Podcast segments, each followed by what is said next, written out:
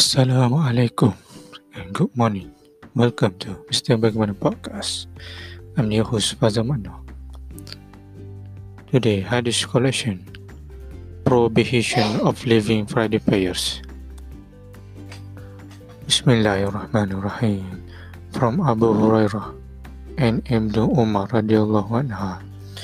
Both of them heard the Messenger of Allah, may peace be upon him, say, when His Majesty read the Friday sermon on the pulpit, it was hoped that the people would not continue to live the Friday prayers without any indication that Allah would close them.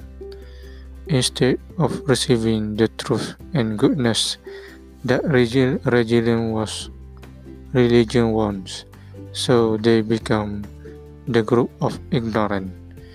Hadith description Those who deliberately leave the Friday prayers without fasting will be closed by Allah subhanahu wa ta'ala the door and their hearts from easy access to truth and goodness to religion.